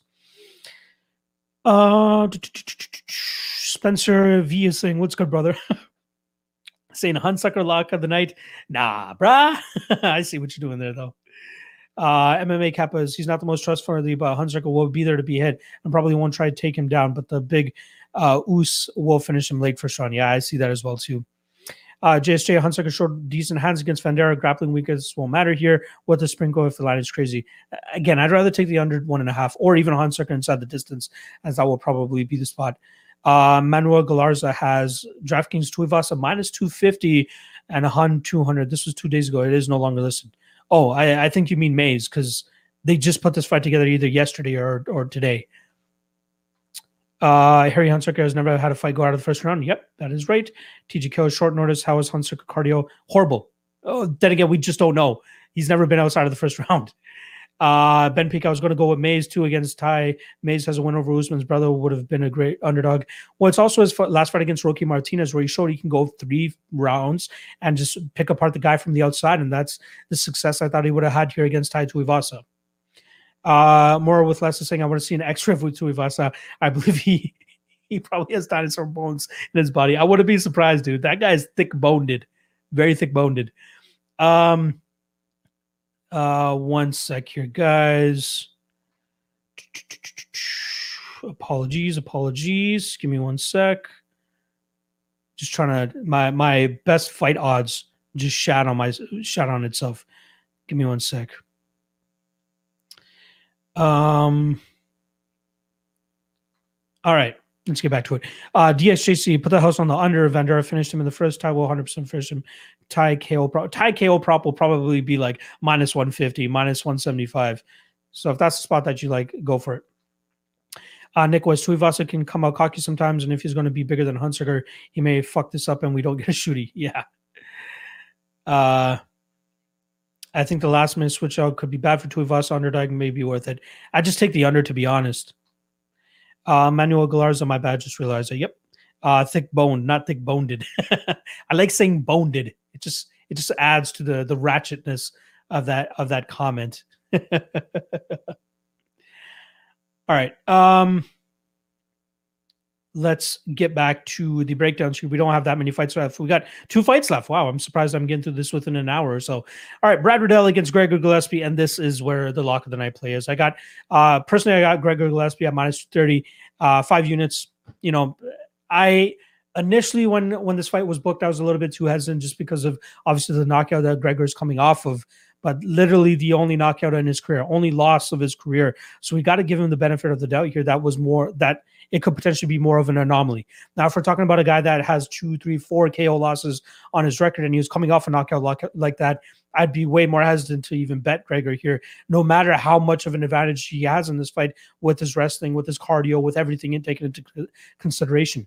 But let's let's not look too much into that knockout, in my opinion. Like Brad Riddell hasn't recorded a knockout, a knockout in his UFC career yet. I think his knockout power is being slightly overrated, um, and he just doesn't do a good job of kind of of controlling distance. All of his opponents have gotten him down. All of his opponents have gotten decent amount of control time against him. The only issue is his opponents just haven't had the cardio to hold up and win more than one round. Alex da Silva wins the round. Um, Magomed Mustafa arguably wins that first round, even after getting dropped by Riddell, since that was his only uh, you know success in that round. But Gregor Gillespie, in my opinion, the best wrestler at 155 now that Khabib is retired or presumably retired. But Gregor, man, not just one takedown. The guy chain wrestles. If he doesn't get the single leg, which is more than more often not the entry that he chooses, uh, he's going to get that double leg. He's going to push you up against the cage and he's going to get you down. He has great trips. He has great body lock takedowns. The guy has it all. He's the most talented wrestler in the 155 pound division. Uh, and then he has the cardio to back it up. He can go a hard 15 like he did against Glaico França in his UFC debut, where he's still landing takedowns in the last minute of his fight. Um, he's very active with his uh, grappling as well. So it's one thing to have great wrestling like Sarah McMann, but it's another thing to have great wrestling and have even a better or just as good jiu-jitsu that that's where Sarah McMann really failed, and not to mention her cardio issues as well. But her jiu-jitsu was just not up to par with the level of wrestling that she had. Whereas Gregor Gillespie, he is a great jiu-jitsu player himself. Um, if we're seeing guys like Jamie Mullarkey and and Alex De Silva and you know Mustafa saw wrestler himself. um, if they're completing takedowns and getting good control time against Brad Riddell, think about what the hell Gregor Gillespie is going to do when he gets his hands on Riddell, right? So I do love uh, Gillespie in the spot. You, you, know, there's nobody else I feel more comfortable on this card to lay, you know, my, my lock of the night money on, and it's got to be um, Gregor Gillespie. You know, if anything, I'm happy that he has a little bit of a layoff after his fight against Kevin Lee because, yeah, you want to recover as much as possible. But this is a guy who's been fighting and wrestling his entire career or his entire life, right? The guy's been a wrestler for how, how long, right? It's been something that he's been doing for his entire life. So I don't think a layoff is going to be too big of an issue here. And again, Brad Riddell just does not maintain distance that well. I really like the fact that Gregor just is able to get takedowns from pretty much from any position, and then his jiu-jitsu there is there to you know either find the submission. His arm triangle choke is fucking vicious, uh, and then his back control when he's able to get the back and flatten his opponents out. His ground and pound is always up there to to be able to get the ground and pound finish. So if you don't like Gregor Gillespie, especially now that he's up to minus 250, I think the under two and a half is a solid spot too. Um, let me just get that line for you guys under two and a half, minus 115. So that covers a Brad Riddell KO, which again, we got to be we got to be as transparent as possible. We got to be as open as possible uh, with the the potential outcome of any fight. And Brad Riddell could knock him out. But from what we've been seeing in his UFC career, he doesn't have this crazy knockout power that he had on, on the regional scene. Gregor Gregor Gillespie got touched by Franca, didn't get knocked down. Got touched by Jason Gonzalez, had the wherewithal right away to get the takedown. Brad Riddell knocked down Magomed Mustafaev and gave up a takedown right after that while the guy was still rocked. So Gregor Gillespie still has the wherewithal to, you know, revert to his wrestling even if he's hurt, uh, which has only been two times outside of that Kevin Lee fight. And uh, yeah, I, I, I, I, I'm, I can't say I'd be stunned if Riddell knocks him out because that's the risk that I'm taking, taking Gregor coming off that knockout. But again, I'm giving the benefit of the doubt to Gregor here with having that one, uh, with only having one knockout loss on his record. So I like Gregor here. I think he gets the takedown. And I think he gets the submission. I'll say either first or second round submission here for Gregor, but uh, I, I, truly think he's still a top five guy. Now he's 33 or 34 years old. So if he wants to make a run for the title, he's got to, you know, get more active. He's got to get in the cage. He's got to get these wins. And luckily for him, he's more finish. He's more of a finisher than most other wrestlers. So he's going to catch the eye of fans. He's going to, you know, be seen as that guy that goes out there and just smishes. He's he's that type of guy. And I truly like Gregor here. I think the the finish uh, is likely um, uh, for both guys. Uh, I think Gregor is the one that eventually gets the takedown here. Chain wrestlers. I don't know if there's a, a better chain wrestler in the UFC than Gregor. Um, you know, going from single legs to double legs to body locks, whatever the hell it is. Once he gets his hands on you, it's hard to get him off of you. Um, and last thing I'll say about this, I think he played around a little bit too much on the feet with Kevin Lee, respecting Kevin Lee's wrestling, probably the best wrestler he had faced to date in the UFC. Uh, and his jab looked crisp. It looked mint. He busted Kevin Lee's face up. But I do not want him to go out there and get his jab game going against Brad Riddell. I want him to go in there, close his distance as soon as possible, and drag this fight to the ground and minimize the uh, the, the KO threat coming his way. So if he's able to secure that first takedown, I'd feel a lot more comfortable for the rest of the fight. Um, yeah, uh, I got Gregor here. Easily my my personally my my I think the safest spot on the card. There is always a risk, no matter what side you take, especially when you're taking you know favorites at minus two fifty or, or better or worse.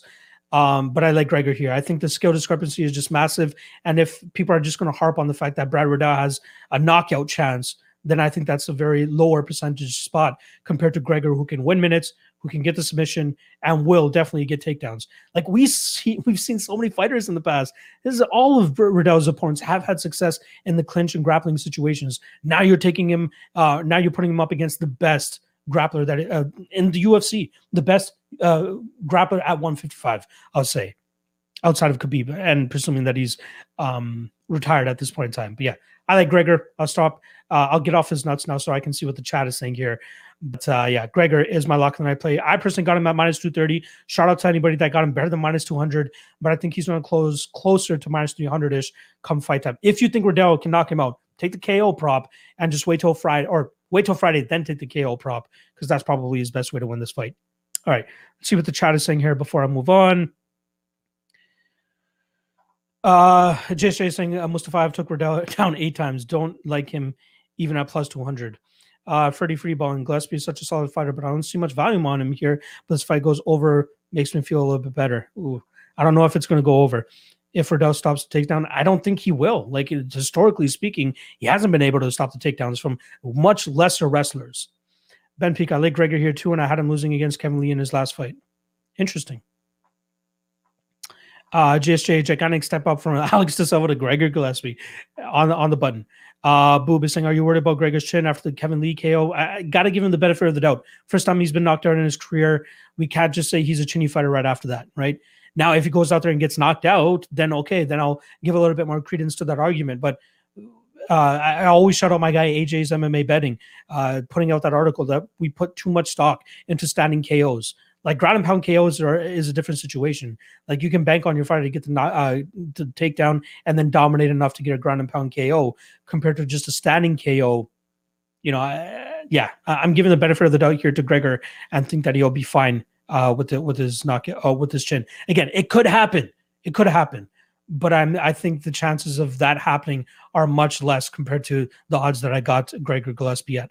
Uh, MMA Kappa, this will suck going against my country native Riddell, but Gregor's grappling offense will be too much. Gillespie around three sprinkler or sub prop is looking good to me. Yeah, I like the sub prop around that plus 250 range. Uh, Average Joe is saying, surprise, Gregor is your lock two year layoff. Riddell, big underdog with good takedown defense and good striking. I'm not sure where you've seen the good takedown defense outside of when his opponent's gas. Gregor does not gas. Gregor will be able to take this guy down for five rounds if he needs to. Uh, Michael Luizos is saying fun stuff for Gillespie. Uh, he has controlled his opponent 75.76% of his UFC octagon time and has con- been controlled 0.37%. Pure dominance. I couldn't have said it better myself. Thank you for that one, Michael. Uh, first time Riddell hasn't fought with any of his teammates on the card with him, too. Good point. We also saw CKB takedown defense exposed two weeks in a row. Yeah, for sure. I, don't even think Riddell has great takedown defense. Like he's getting taken down. All of the, all of his opponents have taken him down in the UFC. It's just later in fights that they start to struggle, but that's because of their cardio issues. In my opinion, Gregor does not have cardio issues. Nick West is saying Gregor will do what he wants if he employs his wrestling heavy style. If he's gun shy, Riddell will end his night. You know, City Kickboxing will exploit the feints after that KO loss. Yeah, you're right. You're right. You're right the longer this is on the feet, obviously I'd be more concerned, right? But I do think that Gregor gets the takedown with relative ease here. Uh, Blackie Chan is saying so. Basically, what you're saying is mortgage on Gillespie. My guy Blackie Chan loves putting the house, the mortgage, the stimmy check. Let discipline, brother, discipline, discipline, discipline. Even though I'm calling him my locker of I play, like the most I'll ever put on a locker of I play is five units. For me, it's 500 bucks, but that's because I can afford to lose 500 bucks. Please don't put money that you can't afford to lose on any bet ever in your life. I don't care if anybody tells you that it's a lock or whatever the fuck it is. There's always a chance that it's gonna miss. Please don't put your mortgage on Gillespie. I will feel so bad if he gets knocked the fuck out and then you come back and say, I lost my house. uh, Nick West is saying he's on Gregor. I'm right there with you. Uh, Tajik basing Mac Gregor. Uh, MMA, Riddell isn't a wrestler by trade, but he makes people work for the takedowns to his unit. Yeah. Gregor is just another level. Gregor is just another level.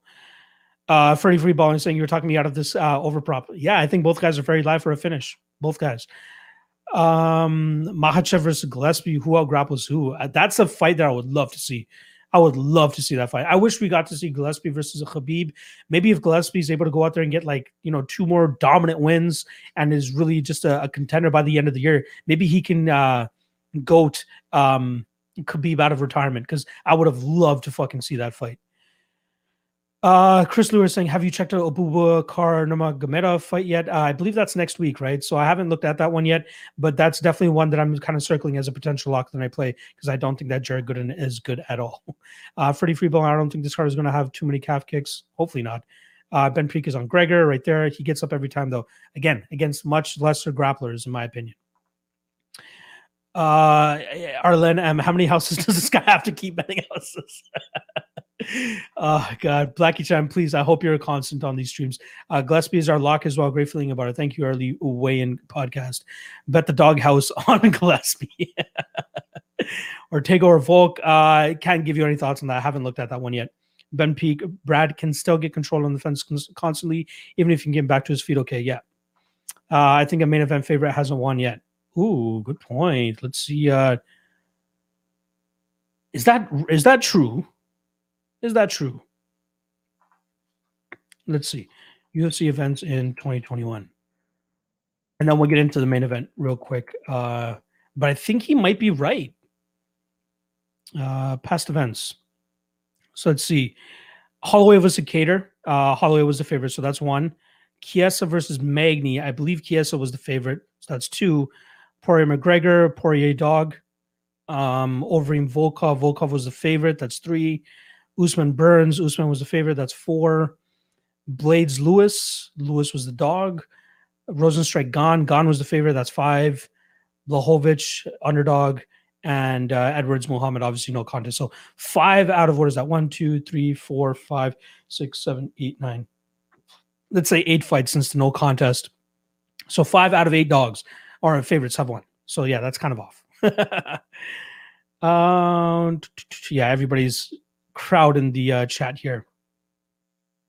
All right, let's get to the main event here, and then we can slowly start wrapping this thing up. Let me just get some water.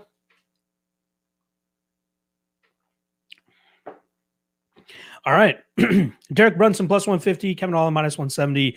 I like me some Derek Brunson in this spot. He's another dog that I'm looking to possibly play. Um, Kevin Holland, I'm not sure uh, either I'm underrating him heavily. You know, I, I faded him against Jacare Souza. That didn't work out to the greatest uh, extent. You know, crazy position that he was able to finish that fight from. Uh, unorthodox striking will probably have the advantage in the striking realm, has solid output himself, good distance management ish when he's not, you know, throwing spinning shit or, or flying shit. Uh, he'll be the longer fighter here um you know black belt in jiu-jitsu but we just don't truly see it honestly um I, like Brunson, man. I like this Brunson since he's moved over to Sanford MMA. And one thing that we saw after he uh, knocked out or, or finished uh, Edmen Shahbazyan is he screams away right away, three and zero oh, Sanford MMA. Like he calls it out right away. Like he lets you guys know that I attribute my progress and my improvement to Sanford MMA. So clearly it's you know doing wonders for him. It's really helping him out. Having better bodies in the in the gym. Not to mention he's going to be training with Brendan Allen pretty closely for this fight, who does have a submission win over Kevin Holland not too long ago, less than a year and a half ago, I'd say. Um Brunson will obviously have the wrestling advantage here. I hope that he should be good enough to stay out of the submissions of Kevin Holland. You know, Holland had uh, a couple of like uh, uh triangle choke attempts on uh, on Jacare Souza. Very weird and unorthodox from that position. But I think that Brunson will be able to control him, whether it's on the ground or up against the cage. Um, I also think that the narrative of Brunson being chinny is being overblown, given with his old fighting style. He's just so wild and chaotic and really put his chin out there to be hit. Now he's being way more conservative, you know, throwing leg kicks and, and throwing his shots, waiting for his opportunity to kind of clinch up and put his opponents up against the cage. Uh, Sanford is definitely helping him round out his game in that aspect. Um, and I think people just continuously overlook him just because of the KO losses that he has earlier in his career, right? Kevin Holland, you know, I, I just I don't it doesn't sit right with me that he's the favorite here or that he's um you know as highly touted as he's being like he just still shows flaws in his game uh darren stewart round three really you know like really screams at me, especially that third round where uh, he just can't get up off of his back. Darren Stewart, mainly a striker, not really a jiu-jitsu guy, not really a wrestler, but was having so much success from on top against Kevin Holland in that spot, and only in a three rounder. And Kevin Holland looked like he was gassing a little bit in that fight. So, what will the, the gas tank of Kevin Holland look like if this fight does get pushed into the fourth and fifth rounds? We can say the same thing about Derek Brunson, right? It's been, uh, I'm not even sure if he's been a full five rounds in his career at all. Like, I think that, uh, let me let me just pull that up. But I know he's been scheduled for five rounds a couple times. I'm pretty certain he's never actually been the full five.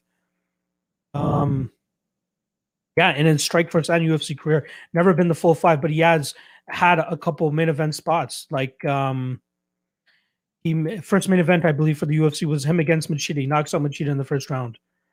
Uh next fight gets knocked out by Brunson in the first round. Next main event was him against Shahbazyan, and he finishes him in the third round. So I do like Brunson here. I think he could grapple fuck his way to a win. Uh, I'm not sure if we'll see Kevin Holland's uh, chin just fall off a cliff or anything like that, or or his uh, cardio fall off a cliff. Um, I'll give him the benefit of the doubt here. I think he survives the full 25 minutes, but I think a lot of it will look like Brunson kind of just sticking on him like white on rice, just not letting him get the distance that he needs to get his game going.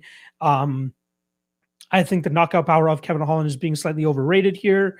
Uh, and and again, the, the the Brunson chin narrative I think is being a little bit overrated too. So yeah, I do like Brunson here it, for me, it's a toss up between him and Reneau as my dog of the night play. Uh, I'll probably give it another day or two before I make a, a solid bet here in, in, terms of my dog of the night spot.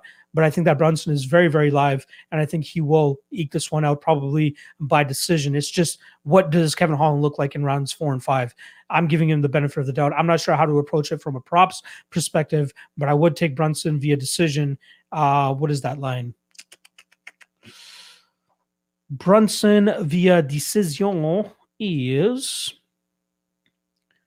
plus 365. Not too shabby.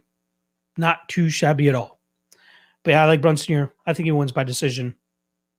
And hopefully it pops the, the bubble that Kevin Holland has created for himself over his last little winning streak.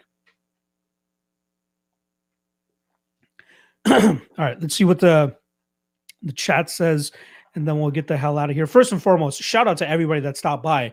I'd say that this was a successful attempt at uh, doing uh, doing the podcast live, and given the response I got when I first asked whether I should continue doing my official podcast on a live platform, I might. I might. I might still do my early breakdowns and drop that early for the Patreon members, uh, but then I actually do a live podcast uh, and and do that on Mondays of fight week.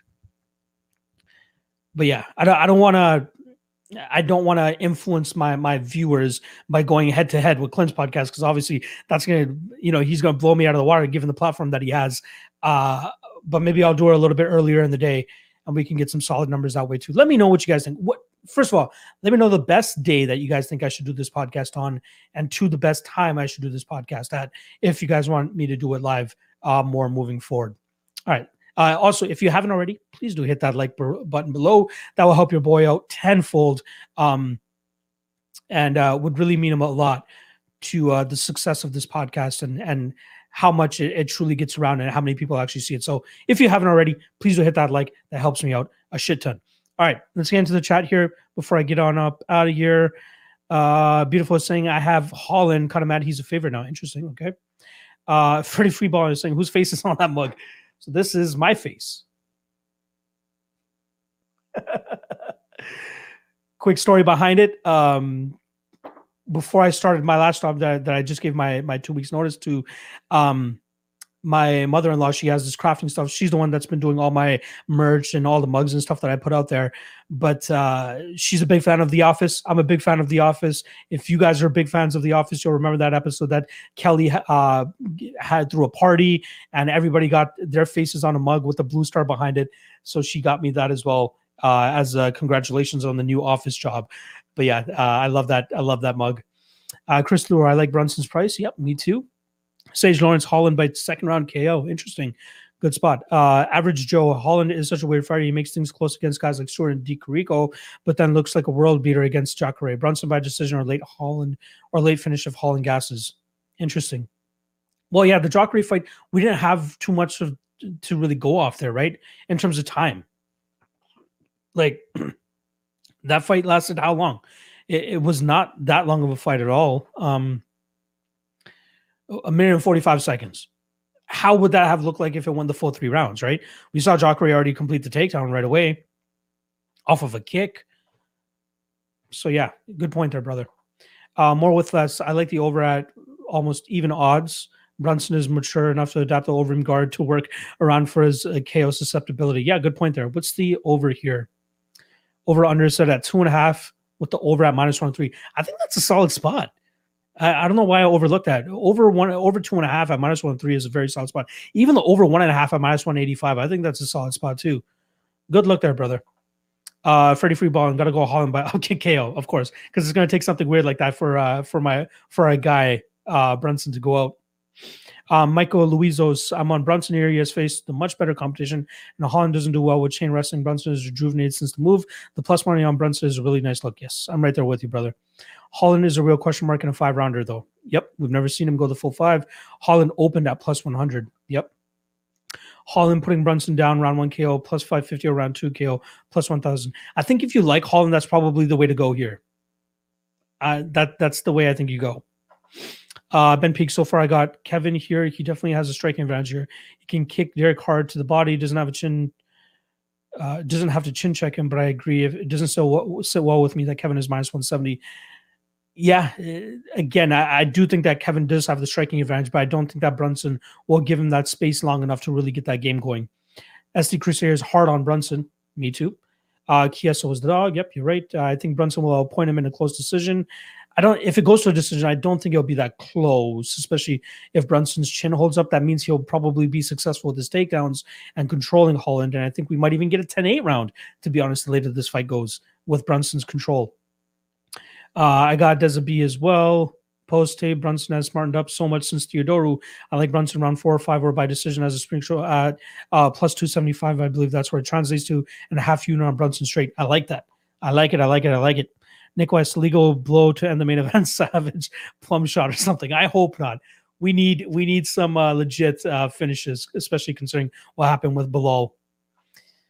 Uh, more with less. Brunson's definitely going to lose round one plus two after that. Unknown.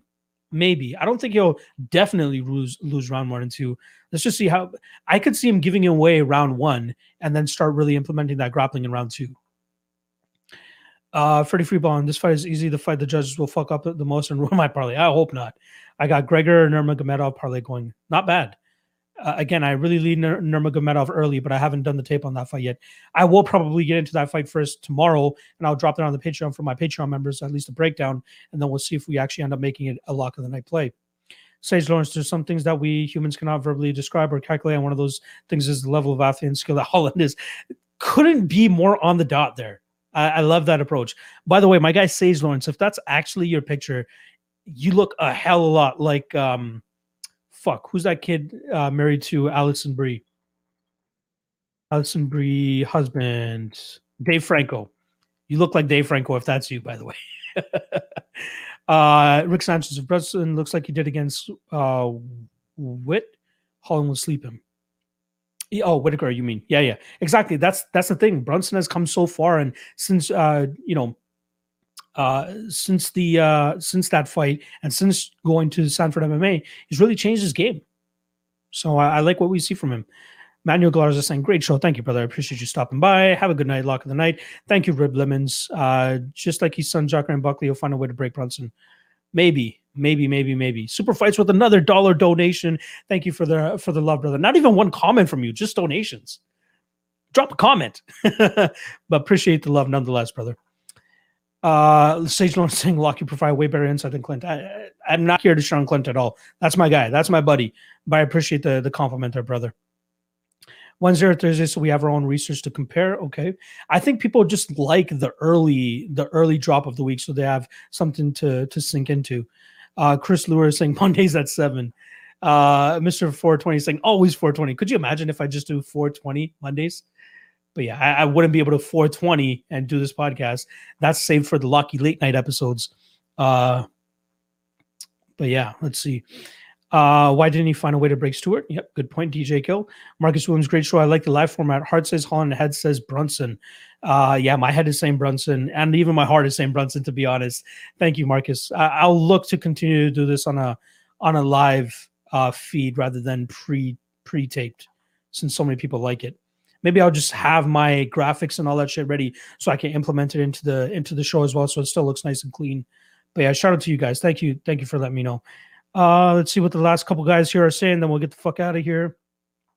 Nick West, Brunson round four is plus 2,800. I'd sprinkle a little bit on round four and round five. I'd do it. Uh, Z is saying, I think Brunson's recent wins are more of a tribute to his opponents falling apart. Elias, come on, true. Ian and Edmund are relatively young with much fewer fights in Holland. Just my thoughts. Great stream. Thank you, Z. I appreciate you stopping by. Uh, could be, you know, I think it's a, it could be a little bit of category A, a little bit of category B, where Brunson's move to Sanford has truly rejuvenated him. So, uh, yeah. Again, uh, as this chat uh, uh, finishes up, please do let me know what you guys think about the live stream and what time I should be doing it moving forward because I might do it. I might do it. um, Rick Sanchez uh, rewatched the Whitaker fight. Brunson looked horrible. Yeah, again, I, I'm absolutely admitting he looked horrible. But since his Elias Theodorou fight, which is when he um, moved down to Sanford MMA, they've truly made him more of a disciplined fighter, and it's showing in his performances. TGK is completely different fighter versus Whitaker. Yes, he was anxious, nervous, looked bad. Yep. Kim Jong Un, shout out to Kim Jong Un stopping by. Brunson didn't jump on Shahbazyan when he was hurt. He was so calm. I see him doing the same, taking the energy out of Holland and eventually finishing him. Yeah, we saw a very good fighter that time. We saw a very, very good uh, Derek Brunson. especially in his last two fights. Uh, Average Joe getting Izzy versus Yan vibes for this fight. Interesting. Uh, Dustin is saying like live show Tuesdays would be awesome. All right. Tuesdays sounds good. Monday or Tuesday, just about any time. I prefer the early breakdown, but I will tune in regardless of the time or day. Loyal listener, thank you, Manuel. I appreciate that. Um, maybe I'll do Tuesday, 7 p.m. Let me know. Let me know what you guys think about that, because that'll be 4 p.m. on the West Coast, 10 p.m. I think on the East Coast is a little bit too late for people. So maybe seven, eight o'clock on Tuesdays, maybe. Uh, Brunson was fighting still on natural ability, wrestling against uh, Whitaker, wasn't even training in a real gym, didn't have a coach yet. I believe he had spent time at like Greg Jackson's and stuff and uh, his own North Carolina gym or South Carolina, wherever the fuck he's from. But yeah, Sanford MMA is absolutely killing it for him right now. Uh, time is not a lie. Of all announced upcoming fights, which are you most excited for? I can't wait for Weili Rose. Yeah, I, I like Weili Rose a lot too. That's a great fight. Um, I don't want to talk too much about future stuff. This is more so about the the fight card this weekend. But yeah, I appreciate that. Uh, Rexley is saying Tuesdays 10 p.m. Okay, I personally I think that's a little bit too late for the East Coasters. Um, it's perfect time for the West Coasters at 7 p.m. But I'm not sure how many people would be down to watch a, a stream at 10 p.m. on a Tuesday night. Again, maybe seven or eight o'clock. I think would be the the sweet spot. Uh, more with less. I think if Holland just fights patiently and doesn't outjump himself, he wins. Could be, could be, could be. It's all about can he stop the takedowns and can he keep Brunson off of him? Because I think that's Brunson's path to victory here. Rexley or Mondays. Cool, cool, cool. Brunson will get them cheeks clapped. Silly dudes a damn near decade older than Big Mouth. Maybe. We'll see. Chris Lewis saying Tuesday 7 is good. Okay. I like it. I like it. I like it. New here, but I enjoyed the live stream. All comments were valuable towards my picks. Thank you, beautiful. I appreciate you stopping by for sure. If you haven't already, make sure you hit subscribe, hit that like as well, too. And I hope to see you here on a regular basis. Tuesday would be solid. No one dropping on Tuesdays yet. I, I think Tuesday might be the spot. Freddie Freeballing saying any day live, 7 to 8 Eastern sounds just perfect for me. All right. All right. 8 p.m. is uh, what Mr. Always 420 is saying. I think that's right too. I think 4 p.m. Some people are still getting off work on the West Coast. At least gives them time to get home and hop on the stream. Darnell Rowan is saying I'm good with either day. Super fight finally, finally, with a comment after dropping two dollars of donations throughout the chat. Thank you, brother. Uh, who you got on the Bam Bam fight now? I wasn't here for a sec. Uh, I got I got Tuivasa, but I think the line's going to be a little bit too crazy. I think the spot that people should target in that, considering that Hunsucker's never been out of the first round, that under one and a half, that that will probably be a very good spot. Um, but the juice on Tuivasa might be too much. Hunsucker is live for a KO himself, but I don't see this fight going over seven and a half minutes. Thank you, Nick West. Appreciate you stopping by. Freddie Freebone. Who do you think Holland gets if, uh, next if he has some sp- spectacular KO? Um, I'll get. I'll, I'll answer that real quick, and then I'm gonna get the fuck out of here. Um, let me look at the middleweight rankings real quick. So Holland is number ten. Brunson is number seven. We got Gastelum going up against Whittaker next month. I wouldn't mind Kevin Holland versus Uriah Hall, even though he'd probably be ranked higher than him. Kevin Holland against Jack Hermansson, wouldn't mind that either. Kevin Holland against Jared Cannonier, wouldn't mind that either. It's it would be his time to go up there in that top five. Peter Sirlos and Bumpson going to sleep. All right, all right, all right, all right. Well, we'll end it off on that. We hit an hour and a half mark. Um, yeah, given the love that this live stream is getting, I might have to do this more on a on a on a live stream basis. Thanks to you guys. I appreciate it. All right. Uh yeah, the, if you listen to this on audio, I, I appreciate you guys checking out the, uh, the, the the podcast. Uh, shout out as always to to the sponsors, Coolbet, uh, coolbet.com. Use promo code MMALOTN2. You guys get 100% match on your initial deposit up to 200 bucks.